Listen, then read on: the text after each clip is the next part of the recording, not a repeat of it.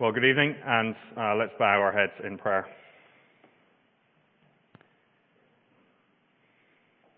Father, you are the one who is just, and before you we tremble. Help us now, Lord, to be those who tremble at your word. Help us to do justice to it. Help us not to reject or neglect what your word tells us about you. Help us too, in humility, not to go beyond what your word tells us. And we pray that now, as we study your word, what it has to say about who you are and your character, we realize there is nothing higher we could think of. This is beyond us, O Lord, and so we ask for your help. And we pray that the words of my mouth and the meditations of all of our hearts would be acceptable to you. Be with us by your Spirit. For Jesus' sake. Amen. Imagine there's no heaven. It's easy if you try. No hell below us. Above us, only sky. Imagine all the people living for today.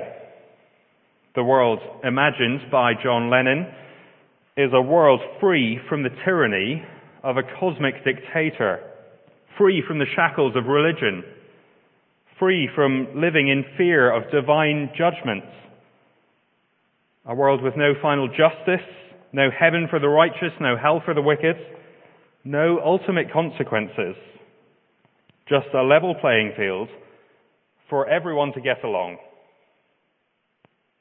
Lennon invites us to imagine a world like that. And there's two deep problems with Lennon's imagined and longed for world, aren't there? The first is that it's a world of pure imagination. It's not the real world we live in. It's a make-believe fairy tale land that we have to make up even while imagining it with our two feet planted firmly in reality. And thank goodness that it is a make believe land. Because the second problem is that a world like that would be utterly horrific. Imagine with me for a moment no heaven, no hell, and all the people living only for today. That's a world where might is right, where Hitler, Stalin, and Mao Zedong, they just get away with it. A world where rape and trafficking and murder face no accountability whatsoever. A world in which it's really true that the only crime is getting caught. A world where the cries of the abused simply echo back and forth across a universe of blind, pitiless indifference. Well, Mr. Lennon, I've imagined your world. I've felt its sinister chill. And now I'd like, please, to go back to the warm parlor of reality. John Lennon wasn't the first to imagine a world where there's no heaven and no hell and no consequences for what we do. Thousands of years before Beatlemania gripped the nation, another songwriter sang about the same world. Asaph was his name. And he wrote Psalm 73 about his experience imagining that world. He was envious of the wicked with their comfort and ease and wealth. Asaph was thinking that all his efforts to do right, to show generosity and kindness, well, they were all a waste. Better that you just get what you can and enjoy it whilst it lasts, every man for himself. But then Asaph awoke to reality. He remembered that there is a good God who will bring ruin to all those who have lifted themselves up by putting others down. He remembered that a day is coming when God will put an end to all who have been unfaithful. It is truly good news for this world that there is a just God who will judge every person. Not because we're better than those who will be judged, but because we are just as bad. And we need that. We're going to spend our time this evening considering the justice of God. And I hope that we'll see that the justice of God is a terrible plight for all the religious and self-righteous. But the fact that God is just is the best news imaginable for rebellious, proud, foolish, but repentant sinners like us. Our world is on a collision course with the judgment of God. And the only place that we have to take refuge is in the justice of God. We'll spend our time looking at what the Bible has to say on this doctrine that God is just, and first we'll look at the doctrine itself. Secondly, we'll consider the justice of God in relation to his other attributes, and finally, we'll consider the justice of God in our salvation. So let's turn to that first point. God is just, and the biblical doctrine that is taught. When we say that God is just, well, what do we mean? God's justice is intimately connected with his holiness that we looked at last week in this series. God's holiness is his character of moral perfection in and of himself. And God's justice is the result of that perfection in his outward actions. Everything that God does is right. And we can describe the perfection of his actions in three ways. God's actions are just in that they are morally right and perfect. God's actions are just in that they are legally proper and upright. They're never in contradiction to His word and what He has said. And thirdly, God's actions are just in that they're honourable. They're never open to charges of being dishonourable. God is absolutely just in all that He does, and His inability to do otherwise is His perfection of justice. This attribute of God as just is most often connected in the Bible to his role as judge. God is the just judge who will, who holds court over every human being, every word and every action, and holds everyone to account. God's justice means that he cannot and will not allow a single wrong to go unpunished. The idea that God is our perfectly just judge is not a popular idea today, as John Lennon showed us, but it is the clear and consistent teaching of the scripture all the way through. God's justice is first seen in the scriptures in Genesis 3 as God judges the first man and woman for their rebellion against him and his law, and he punishes them for his disobedience with the curse. And this fallen and sinful and cursed world is the reason why a world without justice in the end would be unthinkably frightening. The rest of the Old Testament, the scriptures that Jesus himself memorized, taught, lived by, and affirmed, that Old Testament continually teaches that God is just and that he expresses his justice in his role as judge. Let me read to you just a few of the Bible's descriptions of God and his justice to get an idea of just how regular this truth is about the God of the Bible. Don't worry about writing all these down, just listen as I read them and reflect on how consistent this teaching is in the scriptures. Genesis 18:25 Shall not the judge of all the earth do what is just? Deuteronomy 10:18 he executes justice for the fatherless and the widow and loves the sojourner, giving him food and clothing. Deuteronomy 32 verse 4. The rock. His work is perfect, for all his ways are justice. A God of faithfulness, without iniquity, just and upright is he. Ezra 9:15 O Lord, the God of Israel, you are just. Job 8 verse 3 Does God pervert justice or does the Almighty pervert the right? Job 34 verse 12. Of a truth, God will not do wickedly, and the Almighty will not pervert justice.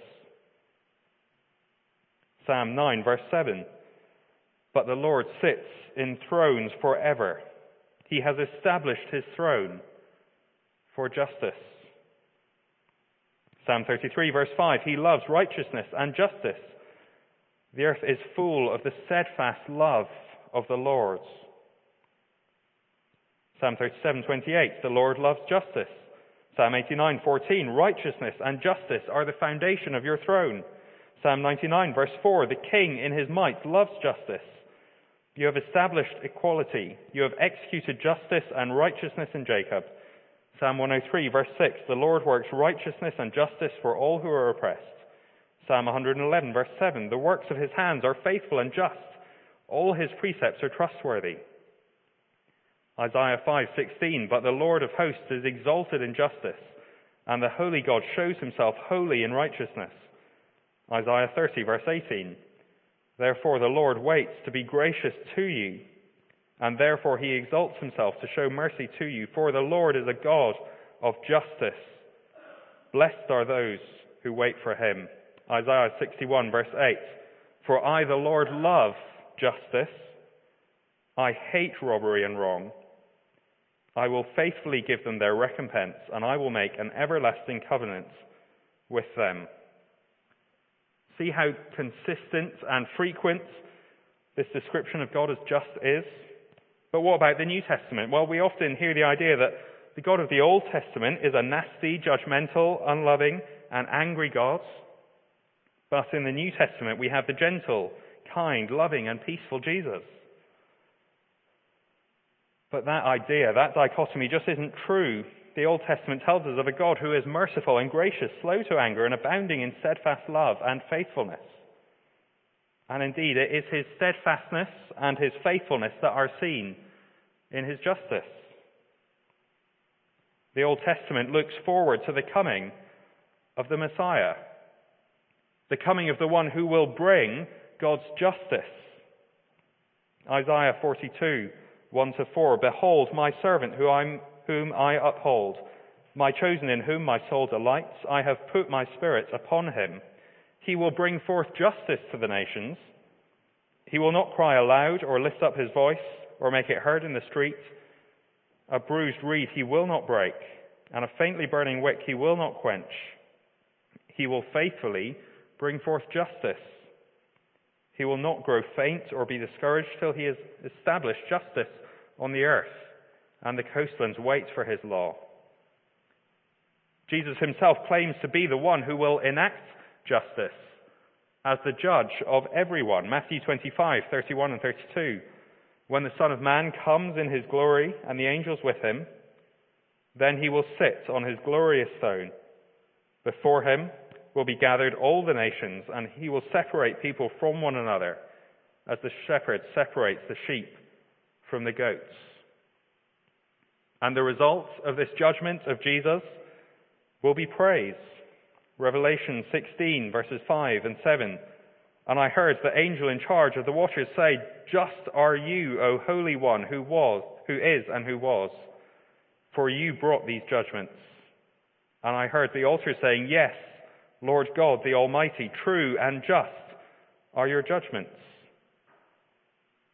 The New Testament also teaches that every single person will stand under the judgment of God on that day, even those who are in Christ, saved from the punishment that they deserve, will stand before this just judge and give an account for everything that they've done.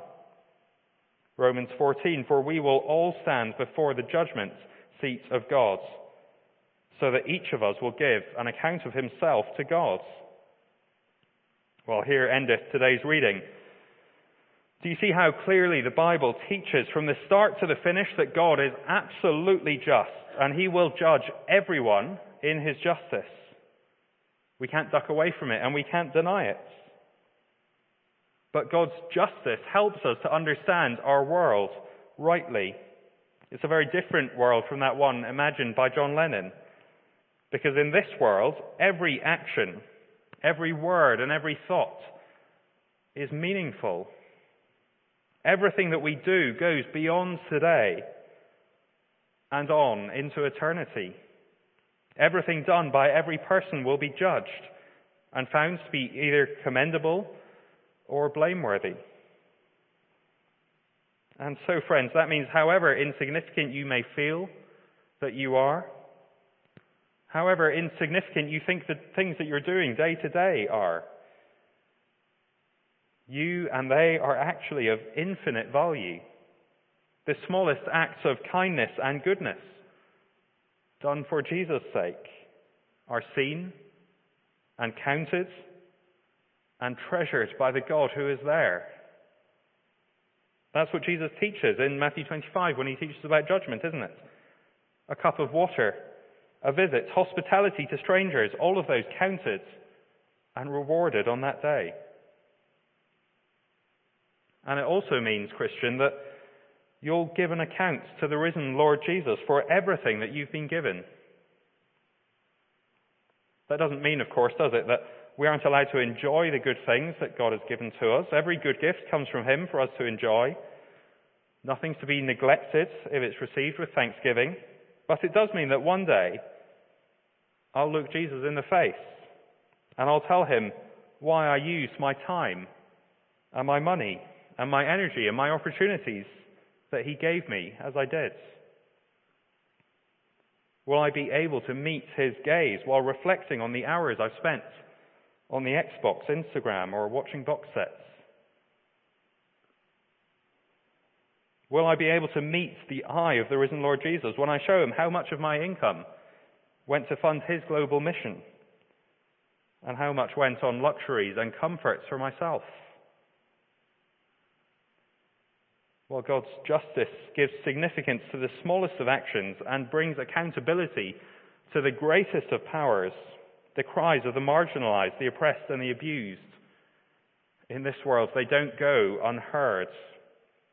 And one day, every person will be called to give an account of how they used the authority that was lent to them for a time.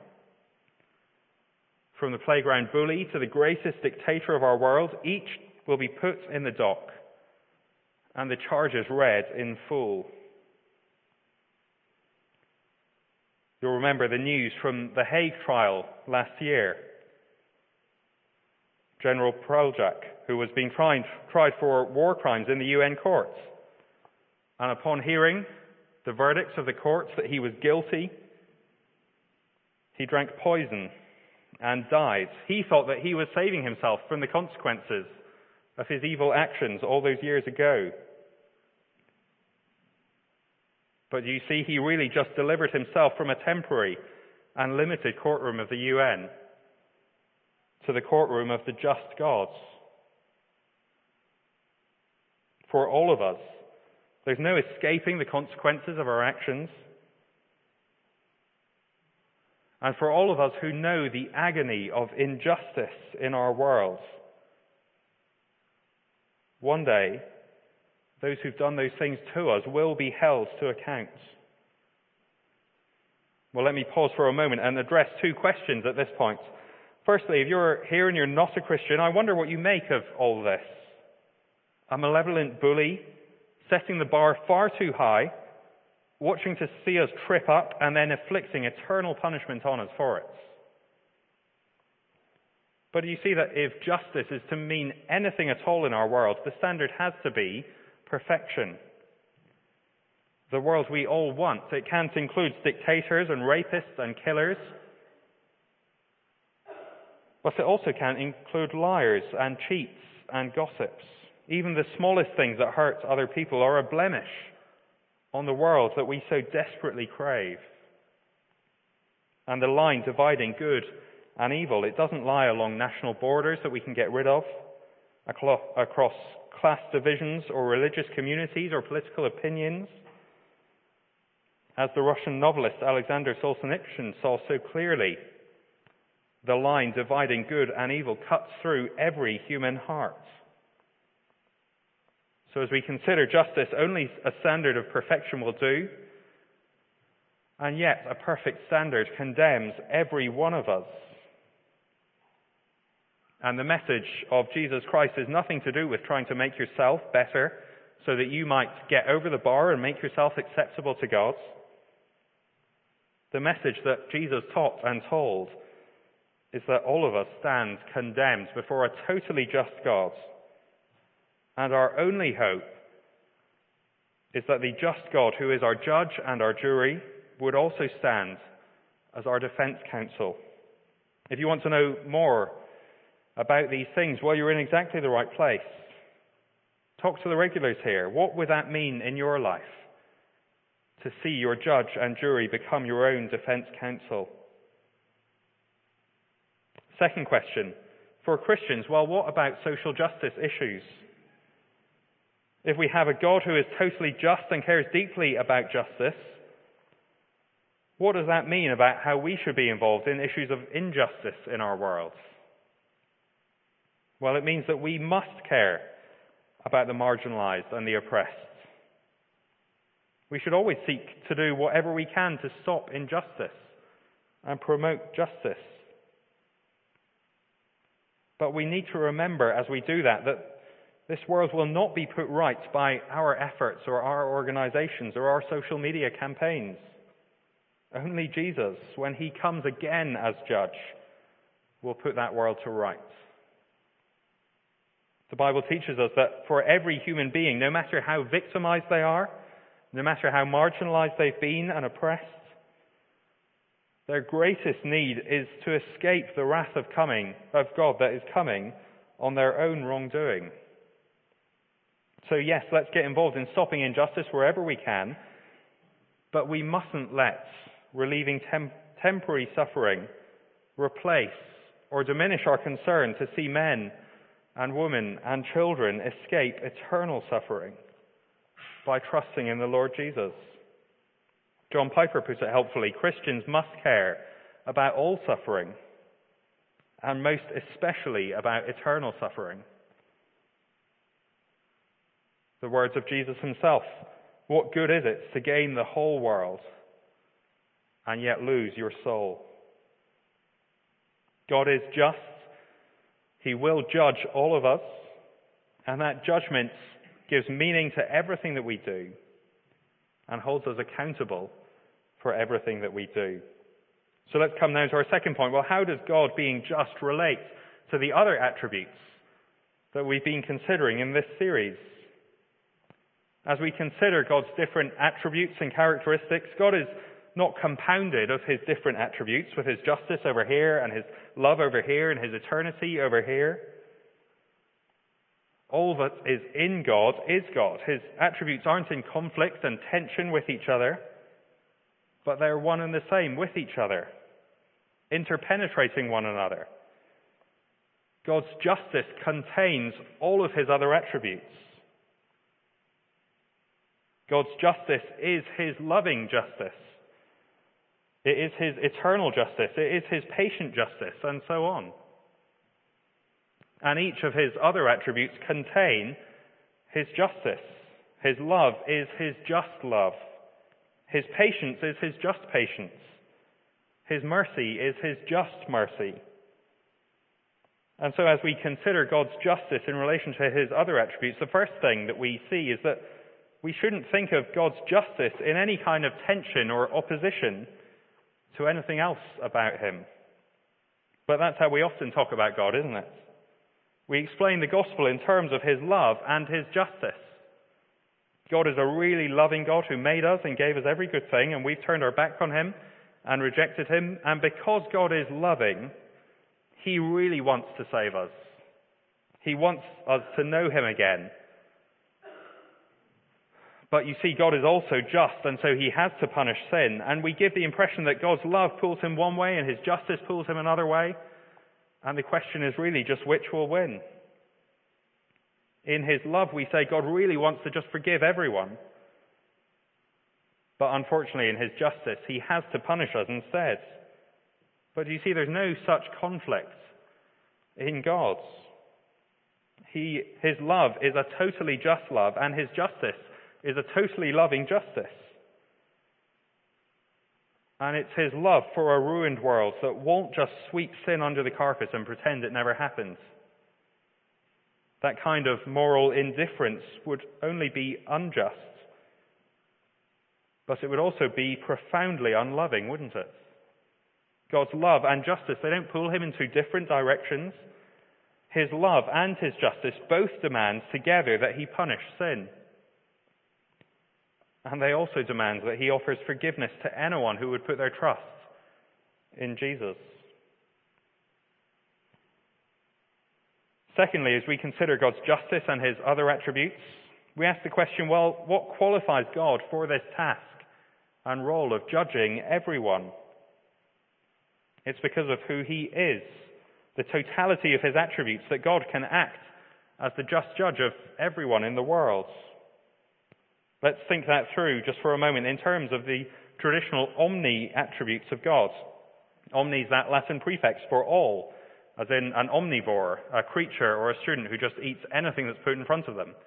Um, they'll eat anything, an omnivore, they eat it all. And Christians for centuries have described three of God's attributes in terms of these omnis omniscience, that God knows absolutely everything, omnipresence, that God is everywhere, and omnipotence, that God is all powerful. Do you see how all of these characteristics make God the perfect, just judge? Because God knows everything. He knows every injustice that has ever been committed, and He knows it comprehensively and from every side of the story. And so when God acts as judge, there's no need to put folders of evidence before Him in case He'd missed a fact.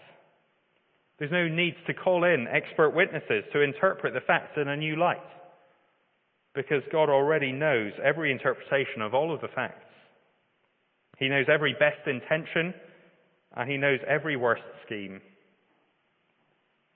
Because God is everywhere, there's nothing that he's unaware of. So often we don't do anything about the injustices in our world because they're just so far away from us. And we think that we can hide the worst things that we do and say by distancing ourselves from other people. So long as there's no one around to see them, we get away with them. But God always is. Nothing is hidden from his gaze, nothing is overlooked in his inspection. And because God is all powerful, his course of justice never falls short. God doesn't run out of resources or police time to commit to a case. God sees it all. He knows every side of every story. He cannot be hindered by anyone, and he will always do what is right. And so there's no escape from God's justice. On that day when the books are opened, everything will come out and be plain for all to see. And so, Christian, I wonder if there's anything that you need to deal with. Confess to a spouse, a friend, or a fellow church member. All that you thought you could hide so well. The history deleted at the click of a button. The trail of deception that you left to cover over your shame. It will all come out on that day. And so let me urge you confess, repent today. You don't need to hide when forgiveness is available. But much better to be transparent and open today to deal with the difficult and painful consequences of your sin and shame than to have it all spill out on that great day when the books are opened. Well, as we consider God's justice and his role as judge, we might get the impression that God is kind of like a great speed camera in the sky. He's just waiting to get us. And there's no compassion or warmth. But the biblical writers, they saw no tension or difficulty in putting God's warmth and love and fatherly goodness alongside his unbending justice. 1 Peter 1 and as you call on him as Father who, just, who judges impartially according to each one's deeds, conduct yourselves with fear throughout the time of your exile. We call on him as Father, intimate, close, warm, friendly, and yet he judges us impartially.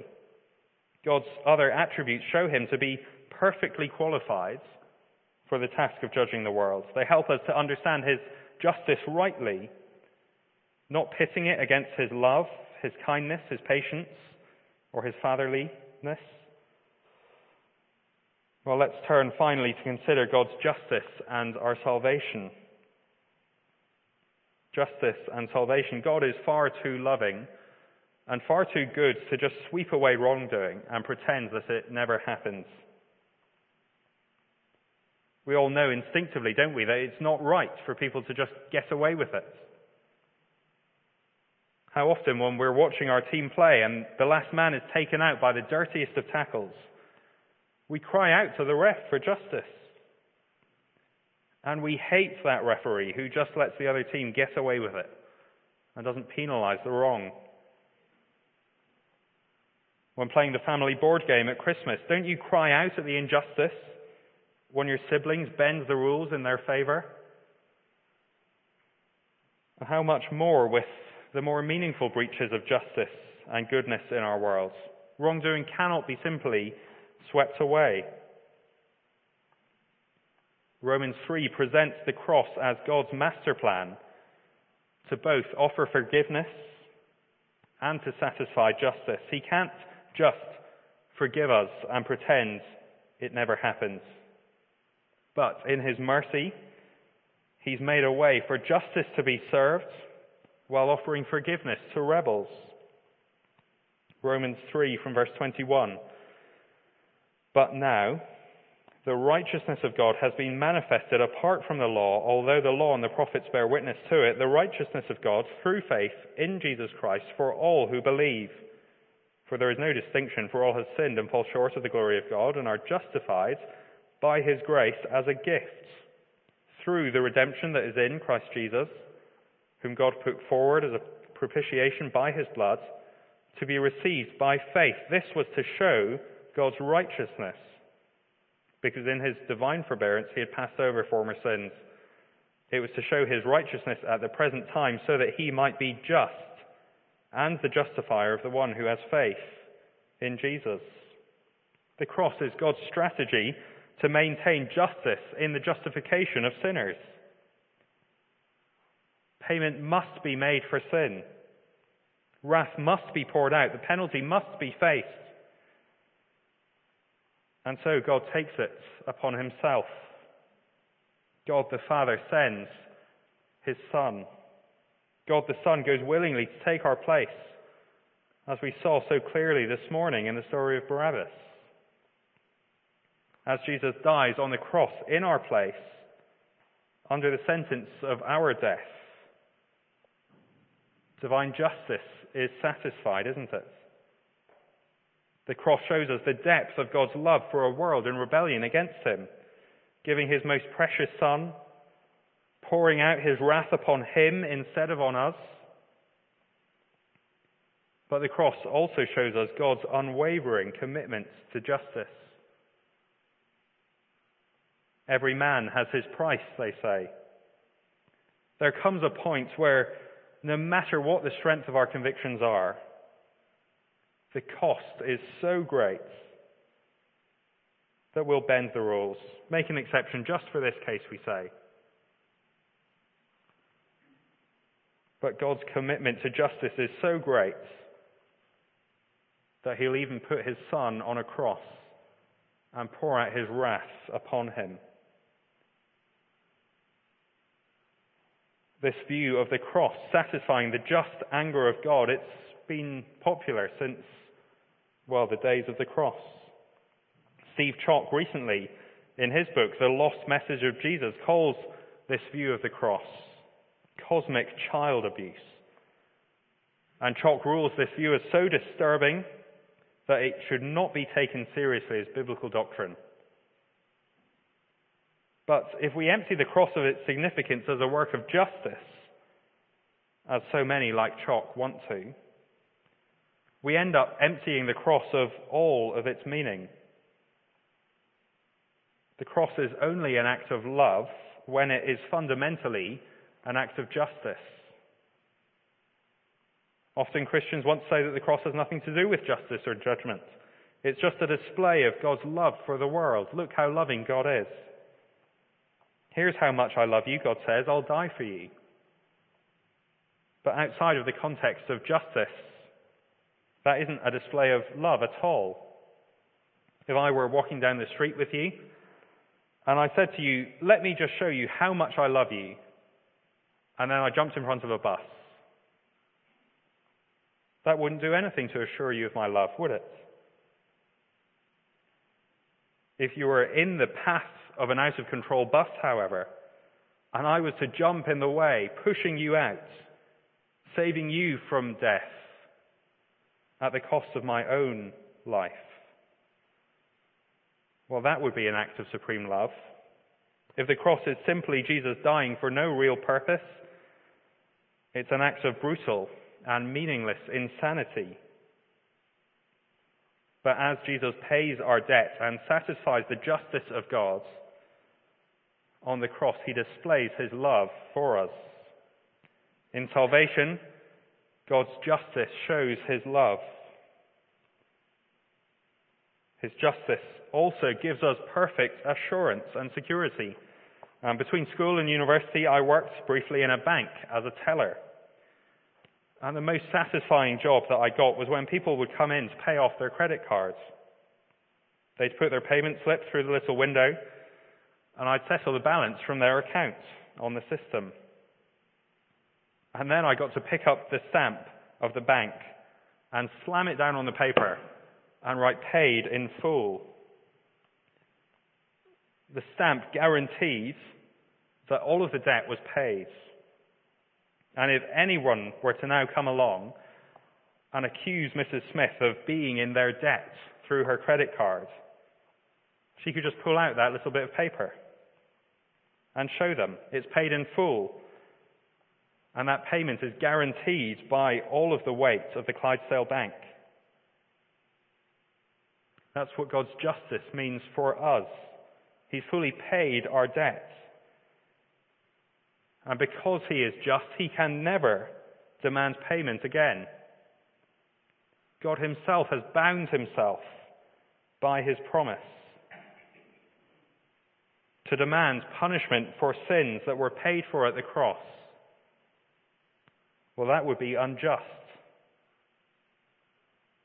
God's justice means that he always does what is right and honorable and fair. And that means he comes in terrifying judgment against all of us for our rebellion against him and our treatment of other people. But God's justice is also the best news for those who have put their trust in Jesus Christ alone. His justice is what secures and guarantees our salvation, our position in Christ, our position as sons and heirs in his household forever. And so well we might sing, Just are you, O Holy One, who is and who was.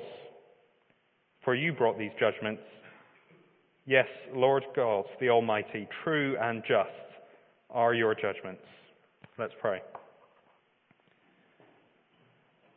Our Father, we thank you that you are unwavering in your commitment to justice.